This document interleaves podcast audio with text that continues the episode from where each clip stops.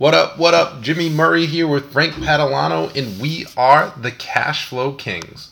The Cashflow Kings podcast discusses money, finance, mindset, and investing with an emphasis on cash flowing real estate. Thanks for joining the Cashflow Kings, and welcome to episode 21, Wholesaling. I'm Frank, and I'm here with Jimmy, and we're here to help you crush your goals in real estate. So guys, I know that we haven't talked about this in a couple of episodes, but if this podcast hits home, we would absolutely appreciate it if you could give us a share, either on Facebook or share it with a friend via text message. It helps us continue to impact more folks' lives through investing in real estate. Our goal when we started this, I can remember talking on podcast episode number 1, we're not interested in generating income from the podcast. We're really focused and interested in giving back to help impact more lives, really. I know that Frank and I both had great mentors that got us started investing in real estate, and those mentors really helped us get to where we are today. We had to put in a lot of hard work ourselves, but without the valuable information we gained from mentors in the beginning, we wouldn't be anywhere near where we are. And I think Frank seconds that. But if you guys could give us a share if this one hits home or any other podcast hits home, send us a DM on Instagram if you see some content that we'd like. Give us a share. We sincerely appreciate it. Absolutely. We're giving back a lot right now through not just through the podcast, but through some educational stuff. Obviously, our time is valuable, and we don't give away everything for free, but you always get a great value out of the things that we give away. We try our best. So if there's anything you guys think we can do better, shoot us a DM. We're here for you. We want to make this podcast extremely valuable and provide the educational content to help you further your real estate investing. I respond, and Jimmy does too, but I know I personally respond to DMs every single day through Instagram and through Facebook based on what people are watching and viewing and listening through the podcast and all the other content that we put out. And if you're in our local market and you're stuck without a buyer, for a potential wholesale deal, we got you there too. We can certainly help out.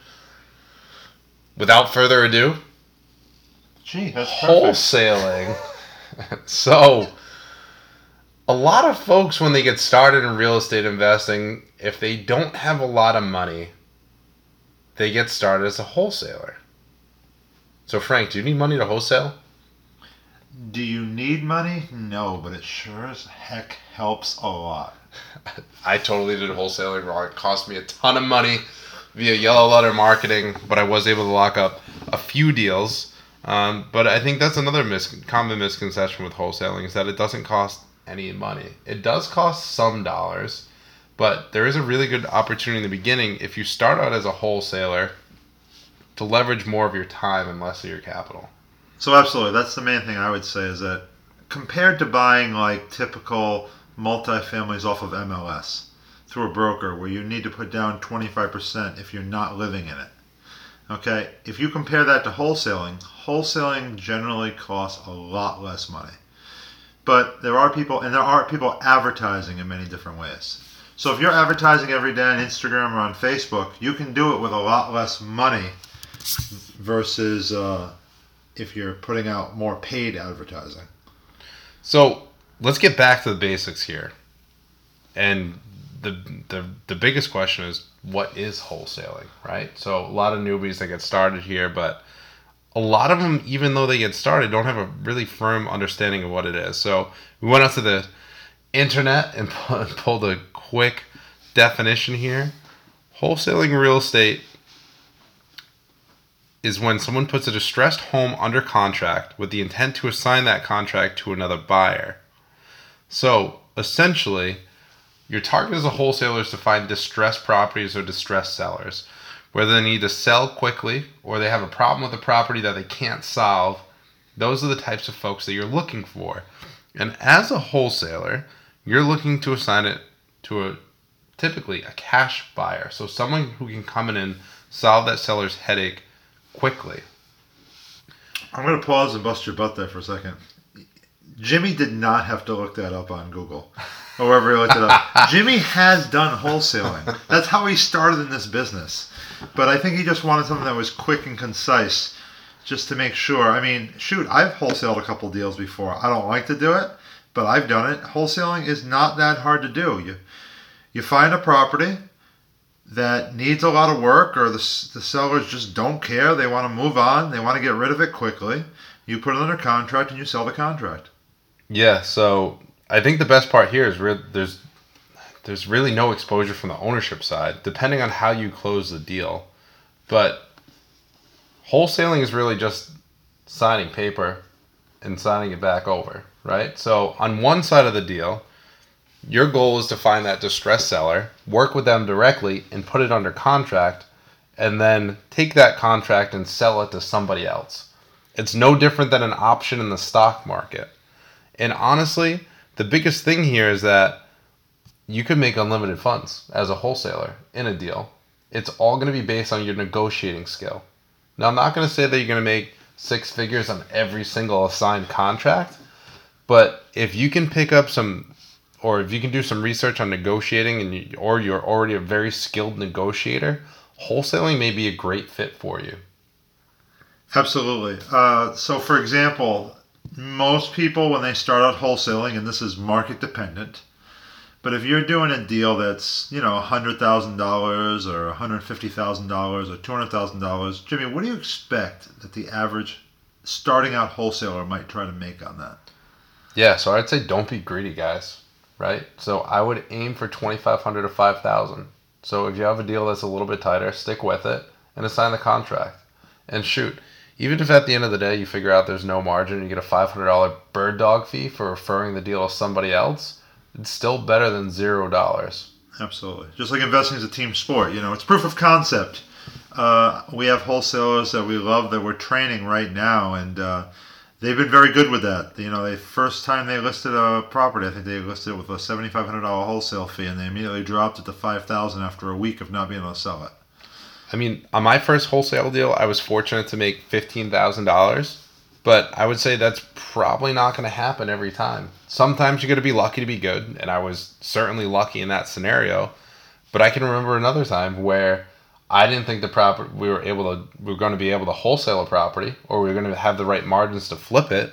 But fortunately, my partner in the property management business was looking for a single-family home to move his family into, and it worked out really well. And he scored a killer deal because just as he closed on that and he rehabbed it, the market turned. And in a good way. In a great way.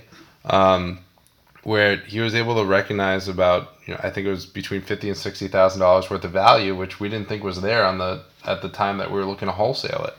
So it worked out really, really well. But again, I was just trying to put that good karma back into the universe and, you know, put a great deal in my partner's hands and set his family up for success, so rather than being greedy and walking away from a deal that might not have been there. The first property that I bought from a wholesaler, they made $3,000 on. Most of the time they make between $5,000 and $10,000, but it also depends on the size of the deal.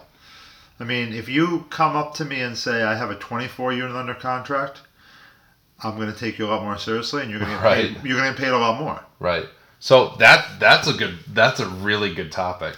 So if you're an investor, I would tell you it doesn't matter what the wholesaler's getting paid as long as the deal is appropriate to the margins that you typically price your deals by. I think that's where a lot of investors get hung up, in the sense that they kind of judge what the wholesaler's making. But if the wholesaler was able to negotiate a really good deal up front and you're able to achieve the margins that you're looking to make on the flip, or on the buy and hold, or the bird deal, what does it matter what the wholesaler's making? That's based on their savvy as a wholesaler. We'll consider that a philosophical difference, but I think you'd win the argument with most people. Frank wants the margins. I don't blame him. No. I have no problem with most wholesalers making good money, but I usually like to know what all the numbers are. Yeah. So yeah. Nope. I'm with you. I agree. I think that a lot of scenarios lately, locally in our own market, we see a lot of these joint venture deals where we find out who the wholesaler is.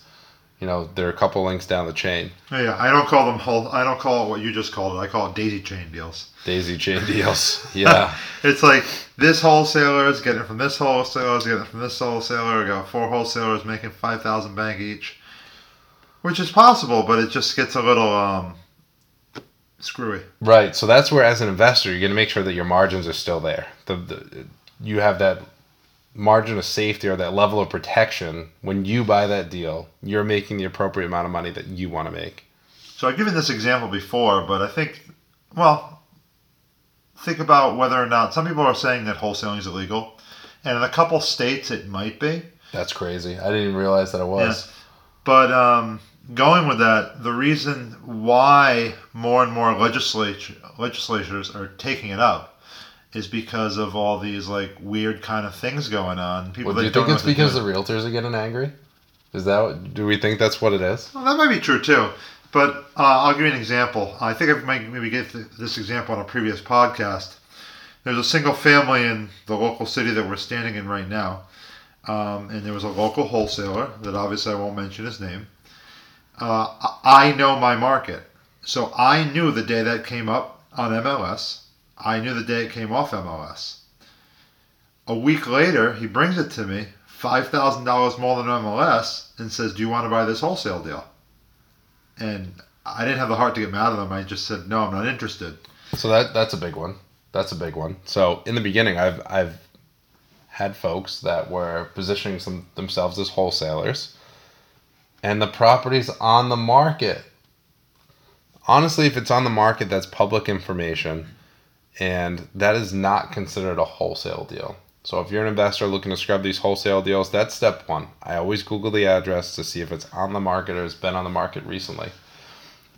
Even if they were able to secure a good deal from an expired listing or something else, Pay close attention to that previous listing, because that could impair the marketability on the backside when you flip something, depending on the size of the rehab. I'll agree with you. On the flip side, we had a local one that just didn't make it, but it was close, that it was for sale on MLS for like $200,000. Yep. And they put it under contract for a decent $150,000 something. Right. You know? So even though it was still listed on MLS. But no, I agree. That's more the exception than the rule. Right. So if you're a wholesaler, how are you marketing, Frank? I don't know. Shouldn't we put like a big poster on the side of the highway, and all in glitz and lights and everything else? So a lot of folks start out with bandit signs, and I will be honest. If you put your bandit signs in the right spots, your phone will blow up. You see a lot of bandit signs at red lights. I think that is not a good spot for bandit signs. So just to play with you, I was joking about outdoor advertising on the highway, the big posters. I was joking. Hey, you know, the ones that cost $3,000 a month. Hey, you know what? You could probably put it over you could get one of those, a banner and put it over the overpasses and lash it onto the fence. The state's going to catch on eventually. I was going to say, how many days would that last? It's worth a shot. You figure, in Rhode Island, you could have 100,000 cars during rush hour to pass that fence and see that sign. So why do you think this at the stoplight is a bad idea? I think too many people are looking at their phones nowadays. They're watching their GPS or they're checking their text messages when they're at the phone. So, at the red light. And I don't think that's a great idea. Where I had the most success as a wholesaler was at the end of exit ramps, at the end of highway exit ramps, and typically ones that back up. And you can put those going into neighborhoods that you're interested in going into. There you go. So that would be my golden nugget related to bandit signs. Another form of marketing is yellow letters.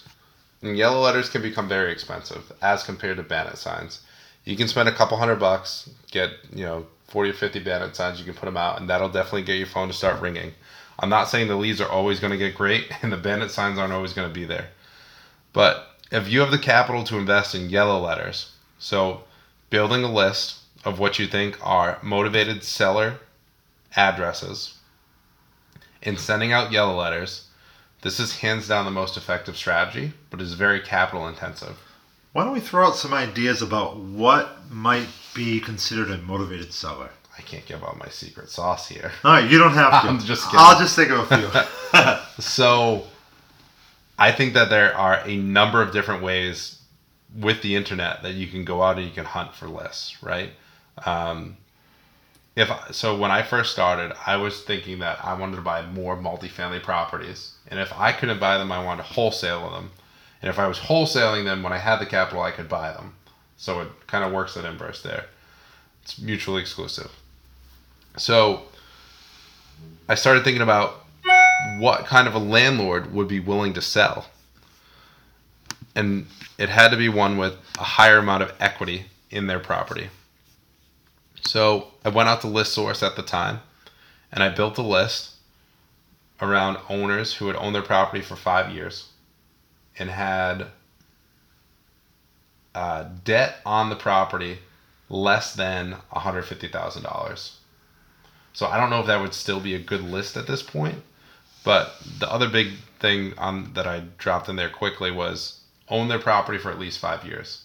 I can remember I was doing research early on that said that the average landlord only lasts 2 to 5 years. People get tired of the process. Sounds like teachers. They catch one eviction. They catch one bad tenant.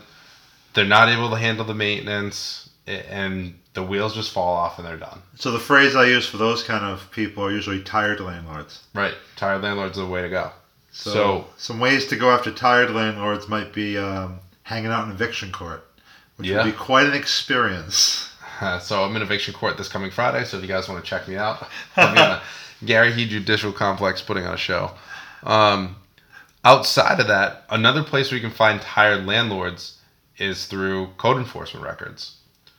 So a lot of times, landlords will catch a bad tenant, they take them to eviction court, and before they go to eviction court, they're catching violations from code enforcement. And these could be very simple things, like the railing that the tenant pulled out because they were mad that they were getting taken to eviction court.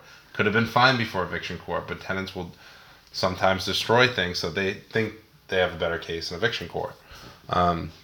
We've had good success with the code enforcement list. I'll give you an example of a tired landlord with that. We have a mutual friend who was busy picking up a property, and one of the tenants kicked the oil line in the basement. My God. And it leaked throughout the basement. And it's not a finished basement, so it was a porous basement that leaked right through into the dirt. And that was like a $25,000 hit. That is incredible. Yeah. That is absolutely incredible. We're not here to scare you, though. So, if we think about other lists that I've heard wholesalers having success with are inherited lists. So, U.S. Leads List produces a list of inherited properties. And at one point, I was mailing that list with a friend who's still a very successful wholesaler. He still mails this list. But, man, I got more death threats from that list than I even care to tell you. People call me and tell me to remove them from my list without giving me their name. And I was like, hey, listen, I'm in business to make money. I was just mailing a high equity list. Unfortunately, you're going to get another letter unless you give me your name. And they refused, threatened me. That was one of the most challenging lists I've ever mailed. But some wholesalers have a tremendous amount of success with it.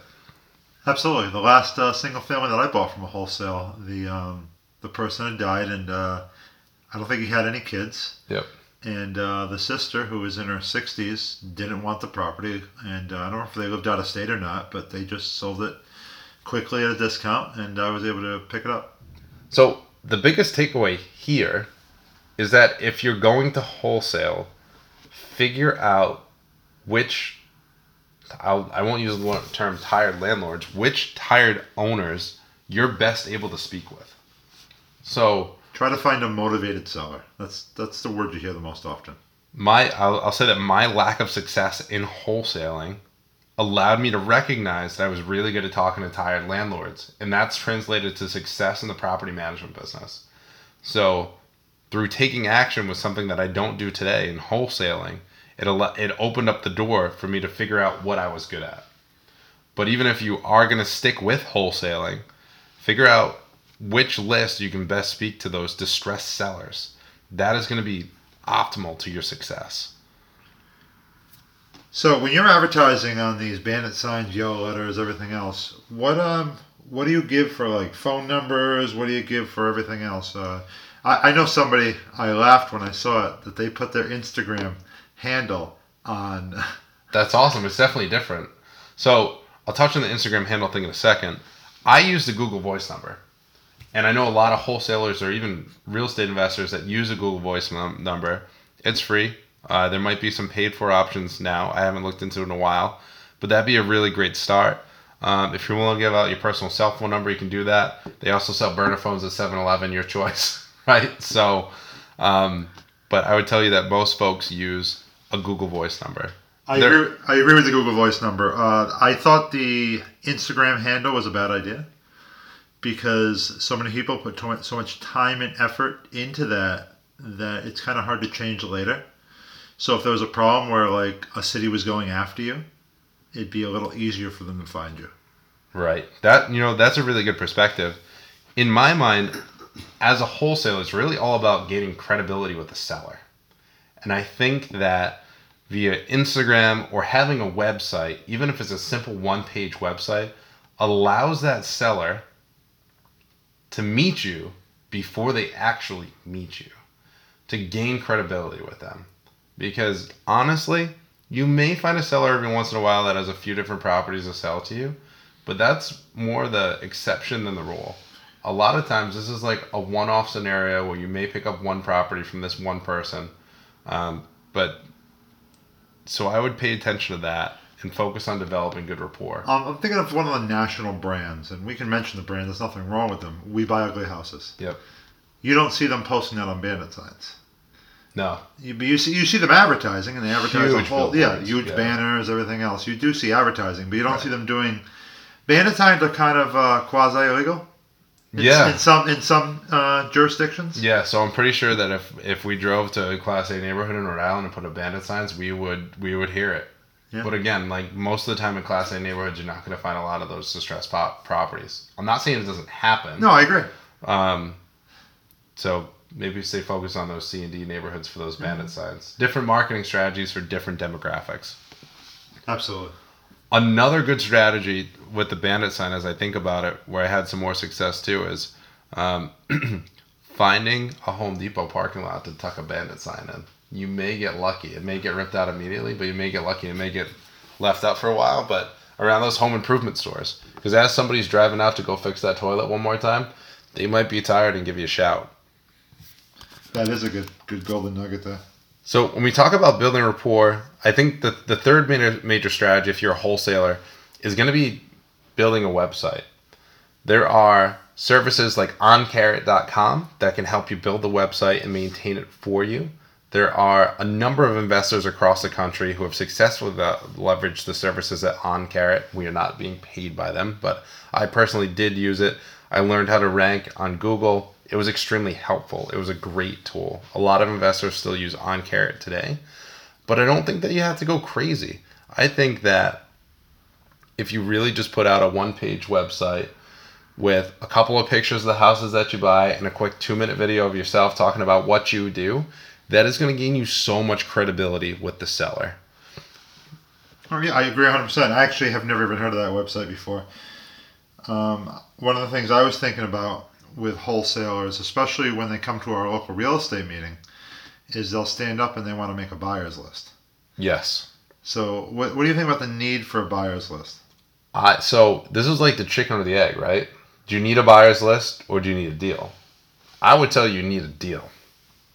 I don't believe you need a buyer's list. If you have the right deal, there are so many ways through use of the internet nowadays that you can find a buyer. Put it under contract first, worry about a buyer later.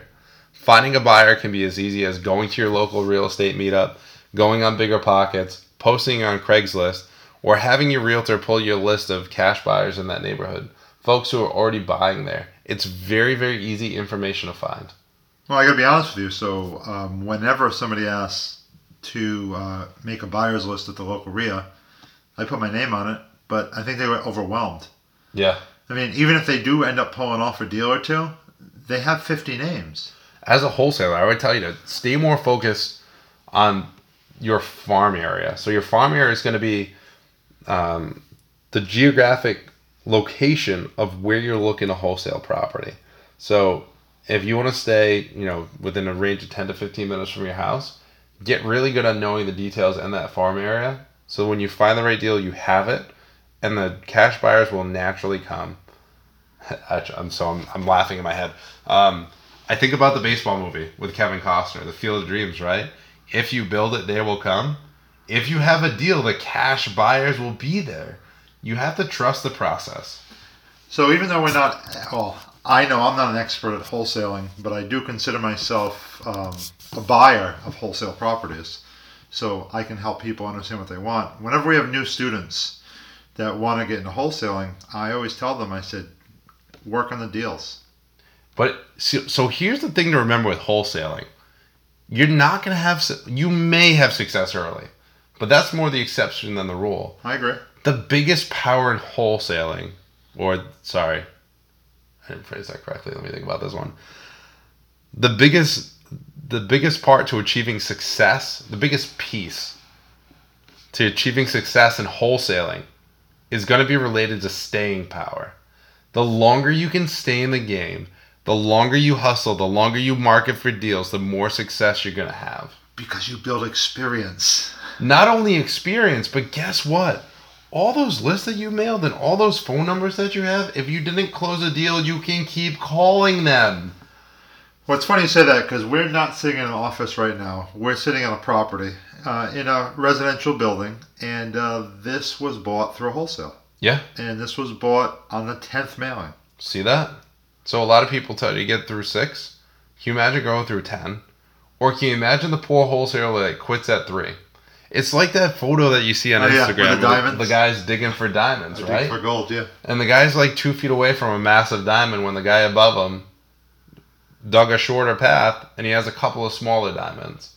Don't be focused on what these other folks are doing. Be focused on putting in the work and just continuously try to get better and keep that discipline of continue to scrub leads and try to get that deal. So the last part that I want to talk through here, why we like wholesaling, once you get that staying power, once you get that discipline of going out, consistently marketing, whether it be through yellow letters, bandit signs, or the internet, the coolest thing about wholesaling is that it's scalable. And when I talk about being scalable, there are a number of different systems on the internet today that can help you scale and automate your business via wholesaling. So you're not going to have to stuff and lick every envelope you send out if you're sending yellow letters. There are yellow letter mail providers that can take care of that. The other big thing is that there are other businesses out there that if you get nervous answering phone calls, there are legitimately call answering providers. Phone centers, call answering providers. I'm making up words here. There are phone answering services that are educated or that are built just for real estate investors. So one of those is CallRail. I did a lot of research a couple months ago because, candidly, I'm going to be getting back into the wholesaling game here very shortly. But there are a lot of great service providers out there that can fill in the gaps where you struggle or can fill in the gaps where you no longer have time. I don't want to give out the name directly, but we have a contact that does virtual assistants that does the same thing. Yeah. So I know like one of them that I talked to, they actually have folks that sit in the United States, but they have developed scripts. Yeah. And they have the ability to book time to your Google Calendar. So it completely streamlines the process. And then they have like a different process for if they get something that they feel is a hot lead. But the coolest thing here is that they develop that blank. They develop that sense for when there is a hot lead because they're not just working with you. They're working with other investors. And I think that could be really valuable. It all depends on the amount of money that you want to invest up front. But any business that you get into, I think that you need to focus on whether the business is scalable because the end goal should be achieving freedom, whether it be time freedom, financial freedom, or geographic freedom. My opinion is that you should always target a business that is scalable. I'm only smiling from the Three Freedoms group. I love the Three Freedoms stuff. Yeah. So if someone wanted to become a better investor with wholesaling, you would recommend what right now? Becoming a better investor with wholesaling is, and I see some local wholesalers doing this, and this is really cool, and I don't know if there's a guru out there pitching this, going out every single day and finding a certain number of distressed addresses. I think that is the best thing to help you level up your game. Even if it's 10 addresses walking your dog around the neighborhood, it is that consistent discipline that is going to get you more deals and going to set you apart. So you're going to laugh. You didn't even know this. We spent 90 minutes. I spent 90 minutes driving with two of our students this morning, and we found 15 potential deals. Right. So there it is. There it is. It's as simple as getting in the car and driving your neighborhood. Their goal is to get, I think, 50 a day. And by the way, there is a marketing strategy that we did not touch on. So that is called driving for dollars. When you drive your neighborhood and you're looking for distressed properties, that is another great way to find deals.